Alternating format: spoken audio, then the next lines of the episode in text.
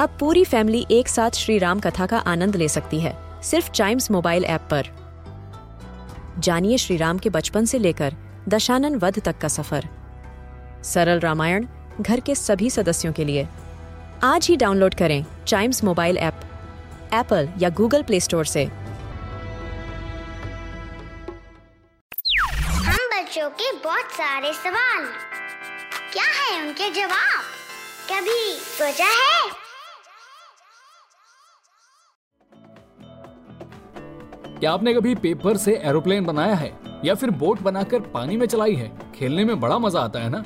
लेकिन आपको जब पेपर फोल्ड करके चीज़ों को बनाने के बारे में पता चला होगा तो आपको ये भी पता चला होगा कि आप किसी भी पेपर को हाफ़ करके आठ बार से ज़्यादा फोल्ड नहीं कर सकते। जी हाँ अगर आप ए फोर शीट को उसके हाफ़ में आठ बार फोल्ड करते हैं तो आप नाइन्थ टाइम उसको फोल्ड कर ही नहीं पाओगे। लेकिन कभी सोचा है कि ऐसा क्यों है?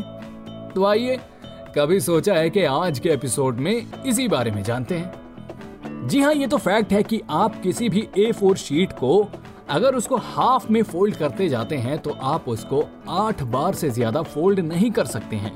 बल्कि जब आप एट्थ टाइम भी उसको फोल्ड करने चलोगे तो आपको थोड़ी सी दिक्कत तो आएगी ही। लेकिन असल सवाल तो यही है ना कि ऐसा क्यों? तो जी इसका जवाब है कि जब आप पेपर को हाफ़ हाफ़ में आठ बार फोल्ड करने की कोशिश करते हो तो पहली चीज़ तो ये होती है कि आपका पेपर हर हाफ़ फोल्ड के साथ थिक होता चला जाता है। जी हाँ आप जितनी बार भी पेपर फोल्ड करते हो, उसकी लेयर्स बढ़ती चली जाती हैं। फ़र्ज़ कीजिए जब आप पेपर को पहली बार फोल्ड करते हैं तो वो एक सिंगल शीट होती है। और जैसे ही आप उसको हाफ़ में फोल्ड करते हैं तो लेयर दो हो जाती हैं। और जब दोबारा हाफ़ में फोल्ड करते हैं तो चार आठ, सोलह, बत्तीस इस तरह से लेयर्स बढ़ती चली जाती हैं।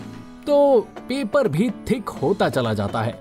तो जब आप दोबारा से फोल्ड करने चलते हैं तो आपको पहले से ज़्यादा थिक पेपर को फोल्ड करना होता है। दूसरी चीज़ ये होती है कि जब आप पेपर को फोल्ड करते चले जाते हैं तो पेपर भी छोटा होता चला जाता है।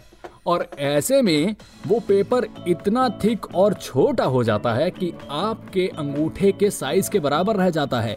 और आप जब उसे फोल्ड करते हैं तो वो किसी लकड़ी को फोल्ड करने से कम नहीं होता। वैसे ऐसा नहीं है कि आप किसी भी पेपर को आठ बार से ज़्यादा फोल्ड नहीं कर सकते, आप कर सकते हैं। Guinness Book of World Record में एक पेपर को बारह बार तक फोल्ड किया गया था। लेकिन क्या आपको पता है कि वो पेपर एक टिश्यू पेपर जितना पतला था और उसका साइज़ एक किलोमीटर के आसपास था। अब अगर आपको एक किलोमीटर से ज़्यादा लंबा पेपर मिल जाता है तो आप ट्राई कर लेना। हो सकता है कि आप भी बारह बार फोल्ड कर पाए। राइट तो ये था आज का कभी सोचा है का एपिसोड उम्मीद करता हूँ कि आपको पसंद आया होगा। ऐसी मज़ेदार जानकारियों के लिए सुनिए, कभी सोचा है कि और भी episodes and yes please do like share and subscribe to कभी सोचा है?